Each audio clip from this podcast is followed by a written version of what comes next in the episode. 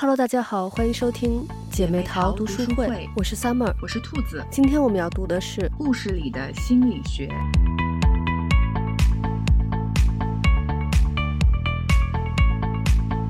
这本书是我今年看到的最喜欢也是最有用的一本书，嗯，因为我本身也是比较认同荣格的心理分析方法的。嗯，然后这本书的作者呢，也是主要用荣格来分析这些我们熟悉的故事的，嗯，所以看起来我觉得特别有收获。然后这本书呢，其实是分成了两本四个部分，作者分别从童年、青少年、中年以及老年的顺序，通过我们耳熟能详的故事来分析其中的心理学意涵。嗯，作者说的一句话特别好，他说那些我们视之为童话或儿童青少年文学的故事，至少向我们提供了两座桥梁，一座通往我以外的他人，一座通往内心的自己。嗯，我看完这套书之后，也是对童话有了一个新的认识。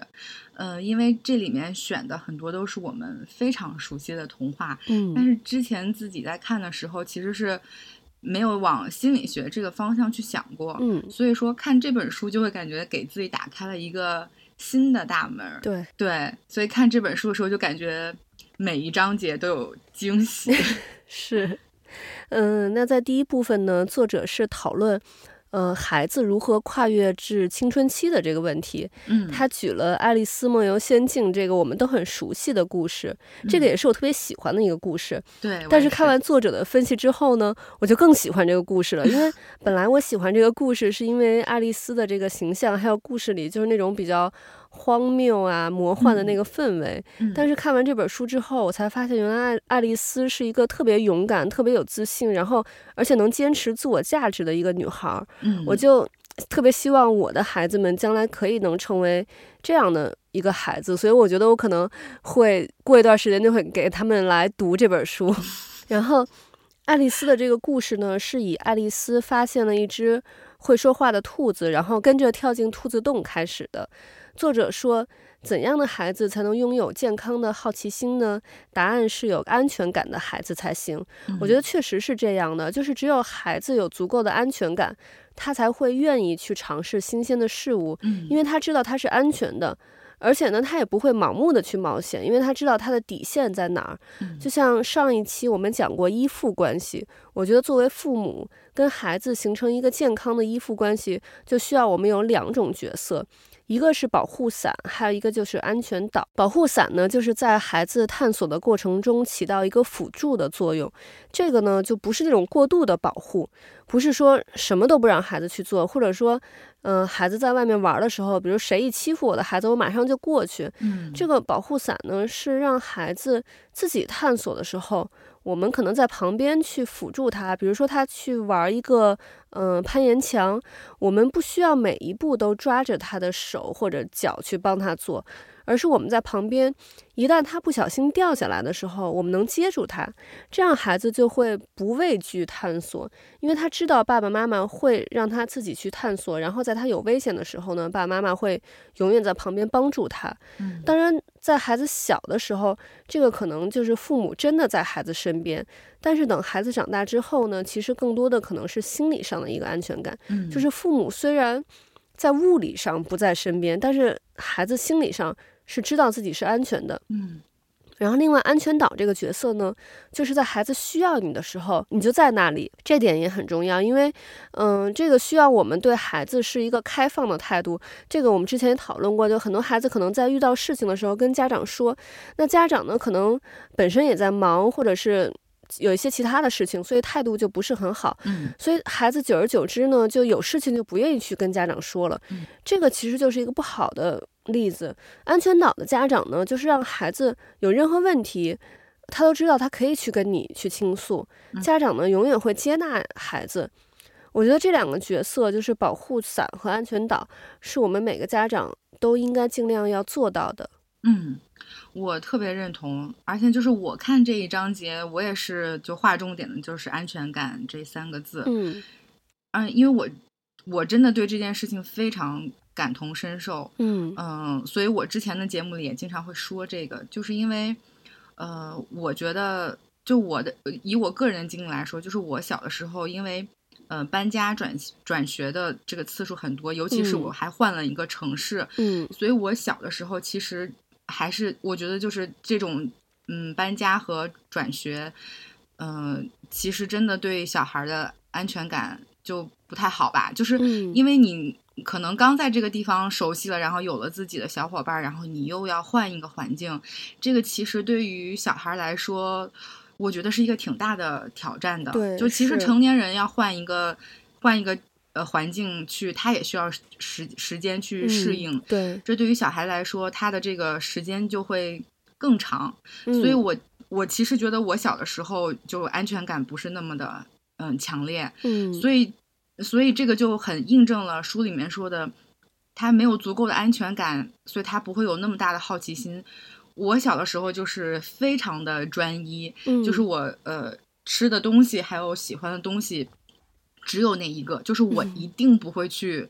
换。别的牌子，或者说我要去尝试别的口味，我就是不会。就我如果吃，嗯、我只买这一个口味的，就不会去换。嗯，但是嗯，后来大了就会好，大了就好很多。就是我后来就非常的愿意去尝试新鲜事物啊，想愿意去尝试新的口味、嗯、新的不同的东西，然后想学这个学那个。嗯，就所以我觉得这个跟安全感真的是有。很大的关系的，就是我就我个人的经历来说，嗯，所以我觉得能够给孩子提供这样的一份安全感，真的非常非常的重要。因为有时候大人真的很容易站在大人的角度来考虑这个问题。嗯，虽然我现在没有孩子，但是我周围的朋友，嗯，都陆续开始当爸爸妈妈了，所以有时候在呃跟他们的孩子相处的这个过程当中。你突然的时候会，嗯，就是看到以前的自己，或者突然会反思一下，就是说，哦，嗯、呃，那如果是我的话，就是如果我是家长的话，我要怎么来做这个事情？嗯嗯，所以我真的是觉得，可能站到大人的角度。很很多时候会不自觉的，你就带入了自己的这个身份去考虑这个问题。嗯，但是真的跟孩子相处的过程当中，我觉得换位思考是很重要的。嗯，就是你会觉得，哎呀，父母为这件事情投注了很多的心血，嗯，你会觉得很遗憾。比如说发生了一些事情，嗯，那同时这个时候可能你也需要稍微的等一等，来想想孩子在这件事情当中。他又承受了什么样的事情，或者他的心里是什么样的？嗯，也许他也很很难过。但是如果你这个时候是带入了自己的情绪，那可能你们两方的情绪就是一种对撞的。嗯，但这就是嗯，容易给孩子带来一种不安全感。他会觉得，哎呀，就是这件事情是我做错了，是我的原因造成了这件事情。但其实有的时候，我觉得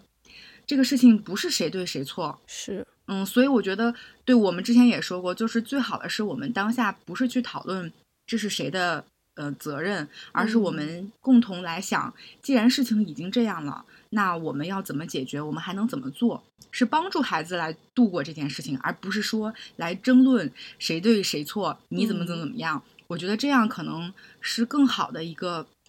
解决问题的办呃，解决问题的办法，嗯，而且我又由此想到，就是说，不仅仅是在亲子关系当中，其实平时你在工作当中，你需要和别人去合作，你在一个团队里面，嗯，其实有的时候也会遇到这样的事情。是。那发生了问题，我觉得首要的也不是说去纠结谁对谁错，我们还是应该首先把这个事情。呃，把这个问题解决了，然后之后再来复盘，嗯，再来说我们当时应该注意什么什么，以后怎么怎么做。我觉得这样的话，可能大家都会更舒服，而且凝聚力会更强。嗯，所以我觉得他就是这一章节讲的东西，其实。挺实用的，就大家可能都能在当中看到自己的影子，嗯、而且有所思考。对，没错。其实你刚才你讲到你自己呃个人的这个经历，也让我想到就是这个关于过渡期的问题，因为可能我们从小到大会遇到很多的过渡期，对、嗯，小的时候可能会遇到更多的一些过渡期，比如说，嗯。他从嗯、呃、小的时候，比如说吃母乳，他变到嗯、呃、喝奶粉，或者说喝呃鲜奶的这个过程，它是一个过渡期。嗯、那他可能从他以前要吃奶嘴儿，到他要需要戒掉奶嘴的这个，他也是一个过渡期。到后面他上幼儿园、上小学，他每一个变换的这个阶段，像包括你说搬家或者是换学校，这都是一个过渡期。嗯、但是如果有一个安全的这个依附关系，这个孩子就会很容易有安全感。对、嗯，他有安全感，他知道，因为他和他的父母已经建立了一个非常健康、非常安全的这个依附关系，他就有这个能力到一个新的环境去和新的人很快的建立一个这种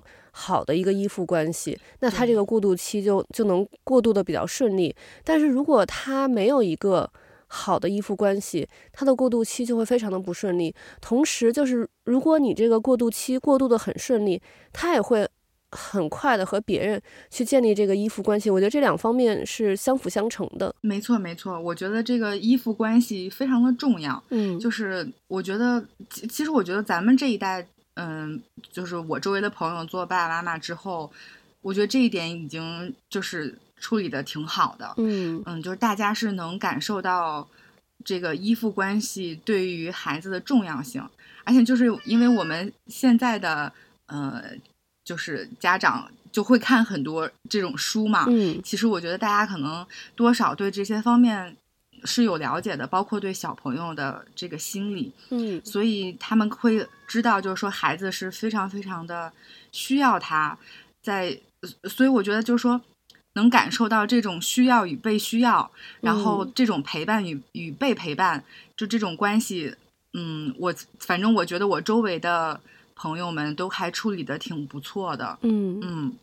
是，嗯、呃，另外爱丽丝这个故事里头呢，有一个我们其实。都知道的情节就是那个帽匠 Mad Hatter 的那个下午茶会。嗯，在那里呢，时间就永远不会往前走，他们呢只能一直喝着下午茶，也没有时间去洗茶具，所以到处都是脏茶具。嗯，作者说这个其实就是一个来自潜意识的一个有害邀请，邀请爱丽丝变成拒绝长大的永恒少女，永远停留在下午。不过幸好呢，爱丽丝是拒绝了邀请，所以才获得重返大厅的机会。嗯，这个就跟作者这本书的第二部分《永恒少年》所讲的主题很像。作者在第二部分分析了小王子还有彼得潘的故事，这两个都是我非常喜欢的故事。其实我发现这个永恒少年或者说永恒少女这部分，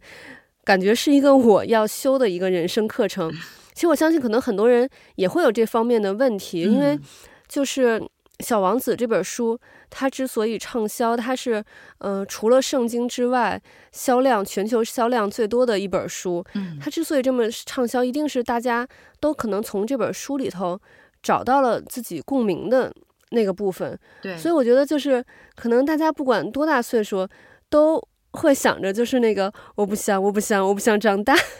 就是有这种的心理。嗯。然后，其实我可能从很早之前就有这个苗头了。就是当初分文理班的时候，我是义无反顾的选了文科班。嗯，大家可能选文科班的理由就各种各样，有的是喜欢文科中的，比如说某个科目呀，或者是觉得理科太难了，文科简单。但是我当初其实，呃，理科的成绩是比文科要好的，但是我呢就觉得学理科出来。工作都是为了挣钱，就比较世俗。然后文科呢，就是能追求自己的理想的那个感觉。但是我觉得现在想起来，这个就是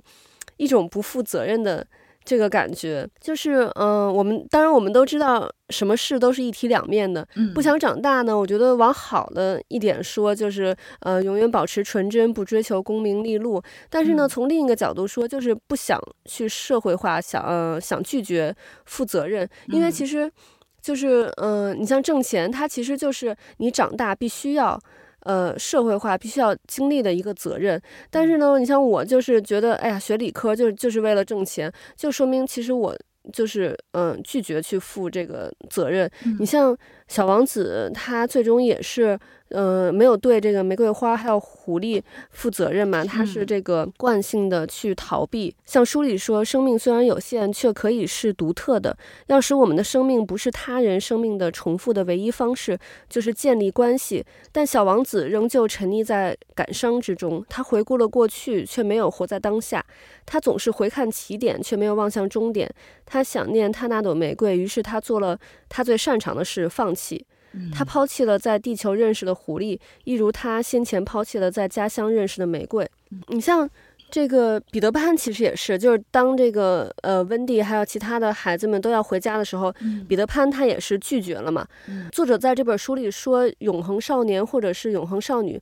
会容易在两个方面出现问题，一个是亲密关系，一个就是工作。我觉得其实这两点在我身上，嗯、呃，都能体现出来。但是呢，我觉得我是一个嗯特别幸运的人，我也很。就感恩我能有这样的人生，就是我觉得我很幸运，就是呃，我周围人对我的保护都很好，然后呃，我包括我父母呀，我的呃另外一半，还有从小到大学校老师，还有后来工作的领导也都对我都还不错，但是这点呢，就造成了我经不起挫折，就有点类似于大家说的草莓族，就是。我工作上如果稍微被批评了，我就不想做这个工作，就想换工作了。嗯，呃，然后我最近不是一直想出去工作嘛？我就跟我周围的人就是商量我要做什么工作的时候，然后我就说的其中一点要求就是我的工作不要有老板。我觉得就是，就像作者说的，就是我们这类人呢，如果到中年，就很容易发现自己最终一事无成，因为就一直在换工作，当然就不会在工作上面有什么发展。然后呢，另外一点就是亲密关系的问题，这个就 要再说到我老公，就是我觉得我真的就是遇到遇到了他，然后能让我定了下来，不然的话，我觉得我可能就是会。像萧亚轩那样，就一直在谈恋爱，谈一辈子的恋爱。我觉得就是，我就有点像那个风筝，然后我老公他就像那个放风筝的人，就是他能让我自由自在的在天上飞，但是呢，他会有一根线能拉住我，就不会让我太过于放飞自我。嗯嗯，而且呢。他在我需要飞的时候，它就会用那根线帮我拉到天空上。但是呢，当我想要休息、想要降落的时候呢，它呢也能用它的双臂来接住我，让我不会摔到地上。所以我觉得还是挺感谢它的。而且就是，哦，像我刚才这么讲，我就突然想起来。呃，作者说的另外一件事儿，就是永恒少年还有少女们经常会热爱飞行或者登山这种脱离地球表面的事情。嗯、你像那个小王子的作者呀，还有彼得潘，都是有这个飞行的元素嘛。你像我刚才形容自己，我就把自己形容成风筝，这个也是在天上飞的东西。嗯、就所以就是我觉得说明潜意识真的是很神奇也很准，嗯、而且。我突然想起来，就我从小到大做过最多的梦，就是关于飞行的梦。嗯，就是我时不时的就会梦见自己会飞，而且就那个梦里头都特别真实，就以至于我有一度就认为，在现实生活中有时候也会认为，哎，我是不是真的会飞？然后，但我我觉得，就是这个其实就是，就是说明了我。呃，不想长大这一点，所以我觉得就这一块可能是真的是我要修炼的一个人生课题。嗯，就我觉得咱俩可能都是那种相对来说比较理想化的人，就是所以我们其实都有一点儿就是活在自己的世界当中。嗯，呃，就觉得哎呀，外面的世界就嗯有点儿有点世俗，有点不是我们就是想的那样，所以我就。不去参与了，嗯、我觉得活在自己的小世界当中还挺好的。嗯，就我 我觉得咱俩都是有一点这样的人，所以对 对。但是我就像作者他也说，说永恒少年的内在总是充满丰富的幻想，嗯、即使外表看起来似乎毫无长进，也是如此。嗯、这样丰盈的内在财富常常会反过来变成吞噬我们的黑暗力量，因为它的多姿多彩将使我们过分的沉迷在那里。对，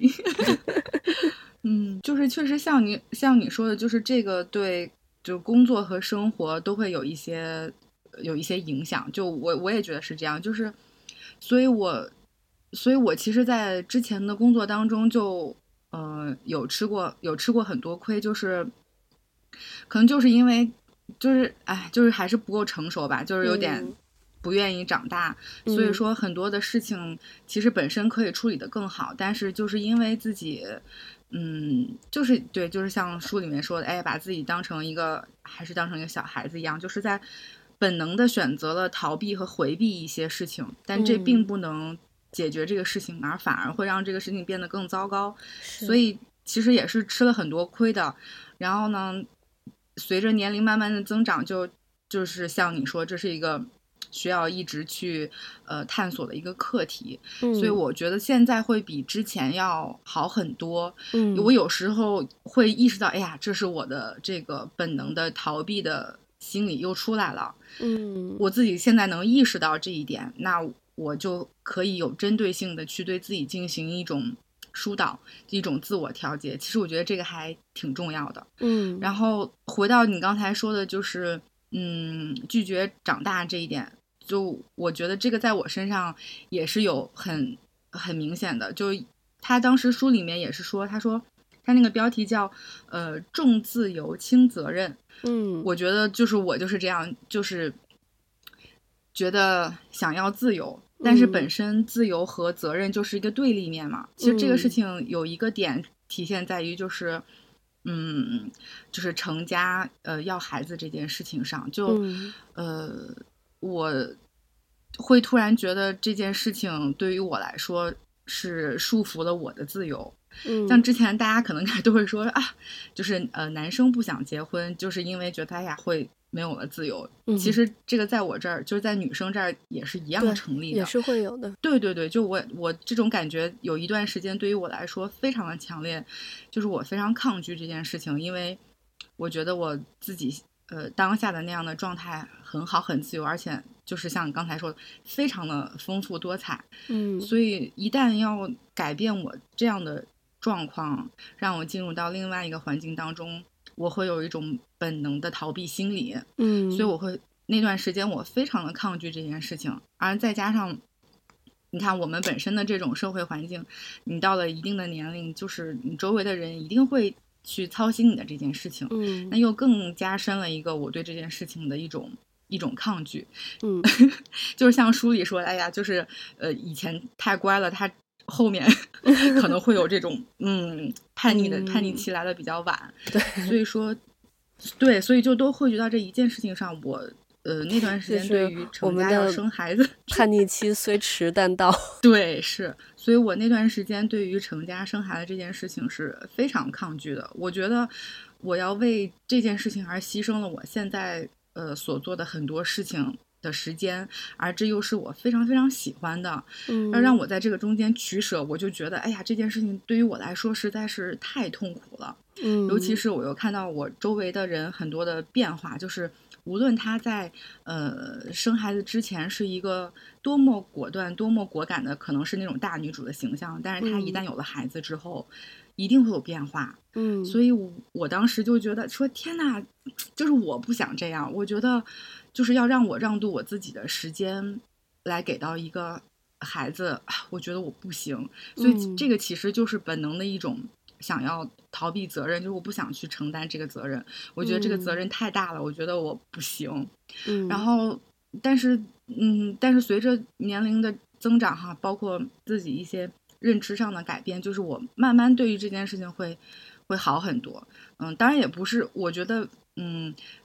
想不想就是结婚，要不要生孩子，当然是每个人自己的决定。我们不是在这里说你一定要怎么怎么样，对，只是我自。己会有一个认知上的改变，就是我能够意识到，就是说，嗯，要成家要生孩子，这是一件就是需要负责任的事情，而且这个责任很很重大，就是我能够接受这个事情了，而不是说一想到这个事情就是本能的，呃。回避和抗拒，而是说我渐渐的可以接受这个事情，就是我知道它是一个非常非常重要的。那我再在做选择的时候，嗯，我自己心里也会不一样。就是那既然我要为这个事情，呃，负很大的责任，那我肯定就要一开始就要想好，嗯，因为你要能接受这份责任，那你做的这个决定本身就也非常的重要。所以我觉得这也会让自己在做很多选择的时候会想的。更清楚一点，嗯。嗯，就我上周然后去那个商场，因为我们一般都知道会有那个母婴室在洗手间，嗯，但我之前从来没有直面的看到有人用那个呃那个护理台，嗯，然后那天因为是要要排队，刚好他那个处理台是和那个洗手间在一起的，嗯，我就看到一个妈妈带了阿姨，就给那个小朋友换。换他的那个小裤裤，嗯、然后他正好是因为就是便便了，然后在那儿处理这个事情。嗯，那个场景太过于真实，然后呢，因为我在那儿等，我也没有办法回避这个场面。嗯、但是我当时看到那个场面，我心里就是，呃，平静了很多。因为要是以前，我可能就说：“嗯、天哪，我以后逛街要是这样，我说我可不愿意。嗯”但是我那天就会很平静说：“哦，原来就是，嗯，以后要是。”就是要在逛街，可能就是会，可能就会有是这个样子了，就不是说自己 想怎么样就怎么样，嗯、就是会很会很平静很多。嗯、所以我觉得这其实也是一个成长的一个过程。嗯嗯，所以我觉得可能这真的是很多人都会遇到的，就是大家都是在慢慢长大吧，虽然都已经这把年纪了，但是还是在长大的一个过程当中。嗯、我觉得大家能接受这个过程就挺好的。嗯，对，没错，我觉得就是。可能成长就是要学会去面对现实。嗯，你像那个小王子的那个故事里头，嗯，小王子他就是他很喜欢那些嗯看不见的那种东西，或者是隐藏起来的东西，嗯、比如说那个就是作者画的那个画嘛，嗯、呃，那个蛇把大象吃到肚子里了，啊、但是他就是没有画出里面的那个大象，他只是画了外面的蛇。很多人看了那幅画，以为是一个帽子。嗯，然后。嗯，包括小王子让那个作者给他画那个羊，作者画了各种各样的羊，嗯、小王子都不满意。然后最后让他满意的一个是作者画了一个盒子，说那个羊在盒子里面，但是那幅画上面只有一个盒子。嗯、然后小王子就很满意那幅画，嗯、就说明他不喜欢那些被画出来的东西。嗯，他就就是，嗯、呃，就像那种，嗯、呃，永恒少年，就是他，嗯、呃，不断的去可能追求新的。感情或者新的工作，就是因为他们就是喜欢这个这个东西还没有呃被揭露出来之前的那种神秘的那个感觉，但是现实就是会让他们呃退避三舍，因为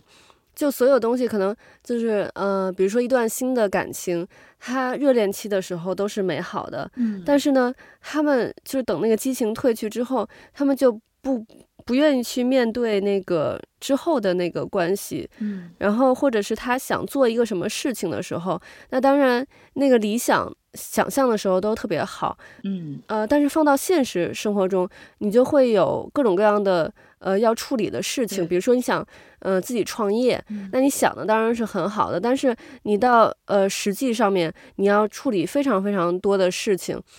呃，比如说怎么去开一家公司，然后怎么去经营一家公司，嗯、然后包括处理这些财务呀、人事各各个方面的问题。但是呢，你像永恒少年，他们就是就喜欢就是追逐一个又一个这种模糊的梦想，嗯、但是呢，就是不能去踩定脚步去发展任何有意义的这种长远的关系，嗯、所以就是不敢去面对这个现实，所以他也就不敢去发展这个真实的这个生人生。嗯，对，就我觉得，其实长大就意味着一种责任，就是你要对自己负责了，嗯、然后你要对你身边的人，还有你的工作呀这些，要都要负责任。但是你想拒绝长大，因为小朋友本身很多事情可以有大人，你周围的人可能就会替你解解决了，或者说替你负了一部分的责任。嗯，所以在，所以就是，如果就是拒绝长大，就是可能很享受这种。被保护，然后自己不用去想那么多的这种这种状态，嗯，所以其实本身长大就是意味着一种责任。我觉得可能就都是要慢慢来去接受这个过程。有的人，嗯，就会转化适应的很好，嗯，但是有的人可能需要一定的时间。所以我觉得这种对于自我的认知，这种探索还挺重要的。很多时候可能真的是自己想清楚了。自己才能帮到自己，而不能说长大了还要再去过度的依赖他人来为你解决这些内在的事情。嗯嗯，对，没错。嗯，然后作者在第三部分呢，就讲到了关于这个中年危机的问题。这个就是其实。嗯、呃，是我们如何面对内心的阴影的问题。嗯、就同样回到这个一体两面的这个这个问题，我们每个人其实也是多面的。对，我们的内心有光明面，也有阴暗面。嗯、但是如果我们一直去压抑我们的阴暗面，而不是和它和解的话，总有一天我们就会被它反噬的。对，就像作者举的这个地海巫师的例子。嗯就是那个法师格德，他之前释放了那个阴影嘛，然后就一直被那个阴影追，因为他一直在逃。但是当他有一天决定去直面阴影的时候，去主动去搜寻阴影的时候，阴影反而没有攻击性了，而是一直在躲着他。而且呢，他们那个世界就是说，一旦你知道了一个人的名字，你就能控制他了。所以格德呢就一直很奇怪，为什么阴影能知道他的名字？嗯，呃，当最终他和阴影进行这个最终的对决的时候，他对阴影说出了他自己的名字格德。然后那个阴影就被他消灭了，嗯，所以其实这个阴影一直就不是什么外界的东西，而是我们心里的那个阴暗面。对，我觉得就是为什么很多我们看起来乖乖的人，然后反而到中年容易发生各种各样的错误，不管是情感上的呀，还是工作上的，嗯，这个我觉得就是因为他们之前的人生太压抑自己内心的这个阴暗面了，嗯，但是。物极必反，我们的阴暗面是不会消失的，我们只能去和他拥抱，让自己成为一个更全面的人，嗯，才能控制他。我觉得就像刚才咱们说的，就是这个。叛逆期，每个人他总会有叛逆期，就是有可能你青春期的时候一直都很乖，嗯、但是你这个叛逆期虽迟但到，嗯、就是总有一天你会迎来自己的这个叛逆期，嗯、但是我们就要学会去面对自己的这个阴影。嗯，嗯，我觉得有时候就是我们找另外一半儿，嗯，也不能找一个看上去十全十美的人，就我觉得这样的人就比较容易在后面翻车。对，就是反而可能是年轻的时候那种玩的很凶的人，然后呢，在他可能心定下来之后，就比较容易全心全意的对家庭付出。对，所以我觉得他作者写的那个标题特别好，嗯，叫接纳自身的黑暗跟光明面。嗯，就我们每个人心里肯定都是有一个小天使，有一个小恶魔的。嗯，嗯，但是你不能永远说我只跟小天使对话。然后我不去跟小恶魔说话，嗯，哎，他他就不会有什么有什么事情发生了。嗯，但其实我们也都知道不是这样的。嗯，我觉得我们在成长过程中一定都遇到，就是说，比如我们很害怕一件，很害怕做一件事情。嗯，当你真的鼓足勇气去面对这件事情，去做了这件事情。你就会发现，哎，这件事情原本并没有你想的那样的可怕。嗯，我觉得大家一定都经历过这样的过程。对对，其实这个也是一样的。嗯，就是我们之前也说过很多次，呃，要接纳自我，其实也就是这个意思。嗯，嗯，我们每个人之所以会真实，会更真实，也是因为我们有，呃，光明面，也有黑暗面。嗯，就像你说的，如果一直压抑这个。阴暗的部分，它终于终有一天会变成一个很大的恶魔，嗯，然后有可能你自己都 hold 不住，它会吞噬你。那到那个时候，可能就为时已晚了。对。但我们如果能够一开始就可以和这个小恶魔和平的相处，那我们其实在遇到问题的时候就会知道要怎么做。嗯。要不然到时候你肯定是，嗯、呃，就是手足无措的，不知道当下要怎么办。嗯，所以说，因为大家都很想说展示给别人看到都是自己好的一面，嗯，但谁又是十全十美的呢？嗯，所以我们真的是要能接受自己的小小的这个阴暗面，嗯，能够跟他做到这种和平的对话，那其实真的到遇到问题的时候就不会那么的手足无措了，嗯嗯，所以我觉得大家不要觉得说自己有。这种小恶魔的一面是不好的，甚至是觉得可能是羞愧的、耻辱的。其实我觉得没有什么，就是嗯，大家都会有这样的时候，嗯，就平常心来面对这个事情就好了。你就嗯，当成每天就跟他。一个朋友聊聊天啊，就是用这种心态来来对待来对待他，可能你就会很多事情就迎刃而解了。对，而且我觉得自己的就是意识是真的没有办法去压抑住的。就是比如说，我现在跟你说，你不要去想一个苹果，你脑海中就已经有苹果了。对你，你这段时间一定要不要想苹果，然后你这段时间你肯定脑海中一直都是那个苹果。嗯，就是你告诉自己，我不要想那个苹果，我不要想那个苹果，结果你脑子里出现的一直都是那个苹果。对，就这就跟很多商家做那种饥饿营销是一样的，嗯、就是你一定会想要拥有它。对，对，所以就是不要压抑自己内心的那个阴暗的一面。对，我觉得就是所有的情绪的积压到最终都是会发泄出来的。嗯、比如说，你一直压抑你的愤怒，一直压抑你的不开心。你肯定最终这种对吧，量变到质变的这种变化，一定最后的结果是会让你可能承受不住的。所以我们不如一开始的时候就哎一点一点的攻克它，是真的就是把它当成一个你的朋友来对待，嗯，可能事情就没有你想的那么的可怕了。对，你这个让我想到，就是咱们每个人可能都经历过，每个女生可能都有那个就是减肥的时候，比如说 你。你节食，你想要少吃一点儿，嗯，结果就是你一直饿着自己，一直饿着自己，到最后有一天你突然就是报复性的去去吃那些东西，最后反而会复胖的更严重。对对对，没错没错。所以他们说一周要有一个 cheat day 嘛，就是那天你可以就是很很放心、很敞开的吃一下。我觉得就是是这样，就不可能是一味的这种节制，嗯，这样一定是不好的。就是还是要有一个。让自己的情绪抒发的这么一个出口，嗯，对对对，嗯，我们也知道，就是从古到今，这些我们去治水的话，我们不能用堵的方法去治水，我们必须要用疏通的方法去，才能解决这个水患的问题。我们的情绪，对对，也是一样的，没错，是的，所以要给自己的情绪找一个出口，不管是好的还是坏的，嗯。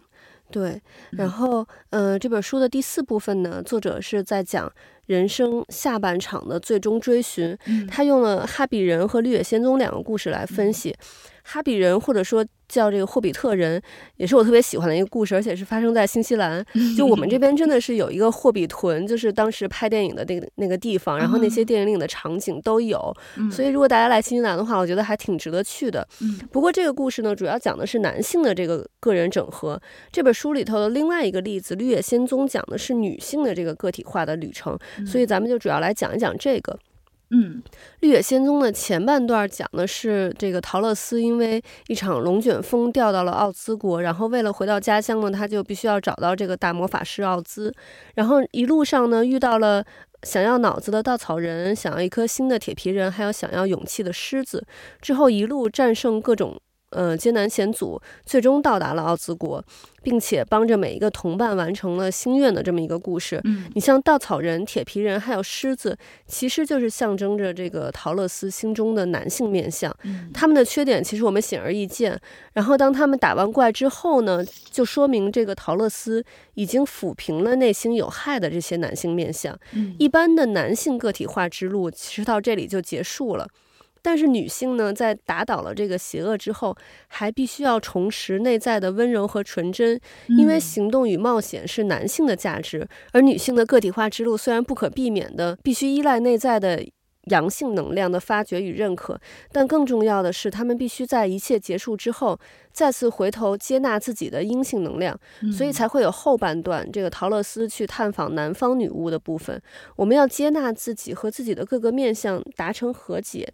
完成个人的这个整合，要成为自己的父亲，也成为自己的母亲。嗯嗯，你像成为自己的父亲，就是说我们所有的成就都必须要由自己去争取，这个舞台也必须由自己去搭建。嗯，然后才能成为我们自己的父亲。那成为我们自己的母亲呢，就是。呃，要无条件的去接纳和爱自己，这样才会给我们自己足够的这个自信和安全感，嗯，同时也能面对呃未知和这些呃充满危险的世界。我觉得就像这个南方女巫葛琳达，她是非常自信、勇敢、慈悲还有温柔的，她就是我们每个女生想要成为的那个样子。但是我觉得，如果我们每个人都完成了这个。自我的这个个体化，我们其实都会成长为自己最满意、最棒的那个样子。嗯，对，我也是很喜欢《绿野仙踪》这个故事。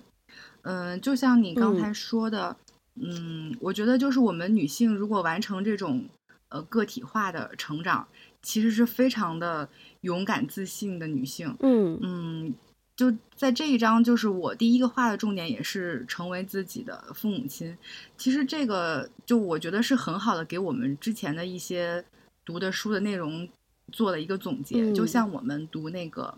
呃，蛤蟆先生去看心理医生，我们当时就呃非常的认同，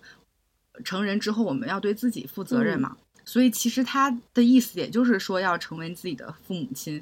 要要能够自己对自己进行。呃，要能够自己对自己负责，嗯，像你刚才，我觉得就是分析的特别好，父亲的这一部分和母亲的这一部分。嗯、所以，我们现在的女性，我们能看到她在职场上很多的女性是大放光彩的，就是她能够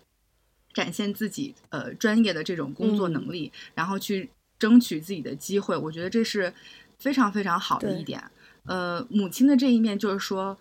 自我接纳和爱自己，我觉得这个特别特别的重要。嗯，嗯，其实我们。呃，怎么说呢？嗯，女性其实很容易有很多的焦虑的，嗯、是就包括有比如说外貌的、身材的这种焦虑，嗯、呃，还有的就是内向，比如说，嗯，当了妈妈之后，就是哎呀，我能不能成为一个好的妈妈呀？嗯、就是这种是很容易让女性有焦虑的部分，嗯、所以我觉得接纳自己、爱自己，真的对于女性来说是更重要的一个课题。嗯、我特别认同爱自己。才会爱别人，就这个观点，就是我觉得像比如说我们我们上一代的呃父母，像妈妈们其实是奉献型和牺牲型居多的，嗯、就是为了家庭，为了孩子，可能就真的是奉献了自己的一生。他们会考虑孩子和家人更多一些，但是考虑到自己的却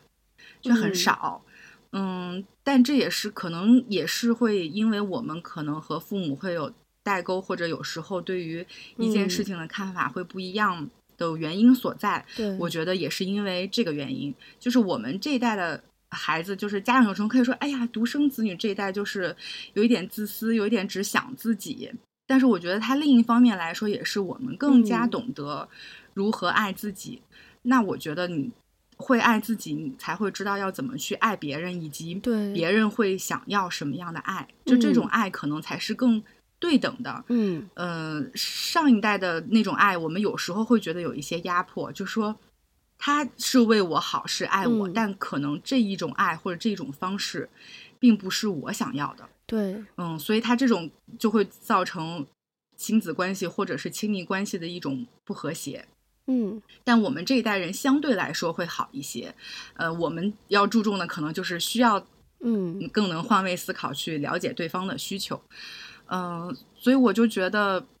爱自己才能爱别人，真的是一件就是女生需要去学的一个课题，就是我们要多放一些心思在自己的身上。嗯、呃，就由此我也想到了，就是讨好型的人格。我觉得这种人格不是说你本身不好，但是因为他的这种呃人格所在，嗯、却最后会让他受到伤害。对，他反而会质疑说，是不是因为自己不好？但恰恰不是因为这个原因，所以我觉得就是说，如果你放更多的心思在自己的身上，去接纳自我，然后让自己变得更好，更爱自己多一些，也许你在和别人交往，无论是在工作还是生活感情当中，可能都会更顺一些，就对方也会知道你的好，而不是要逃避你的好。对，所以我觉得真的就是爱自己。我真的觉得女生们可以好好的，呃，来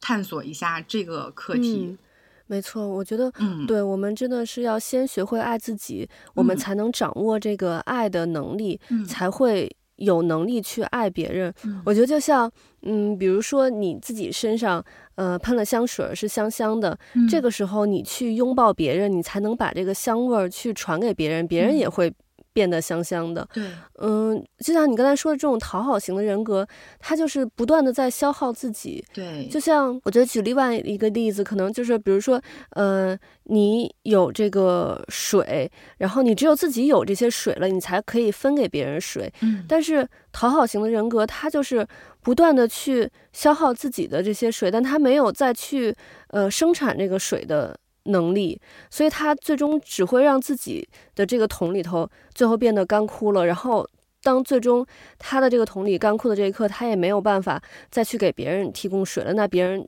就是需要水的人，可能就会离他而去了。嗯，所以就是一定要有这个自己生产的这个能力，对生产水，然后也就是生产这个爱的能力，嗯，你才能去源源不断的把这个爱去给别人，对，然后能学会去爱别人。没错，而且就是你爱自己，你也会知道什么是爱，嗯，你需要什么样的爱，那你自然也就会知道怎么给别人爱。嗯，所以我觉得这些。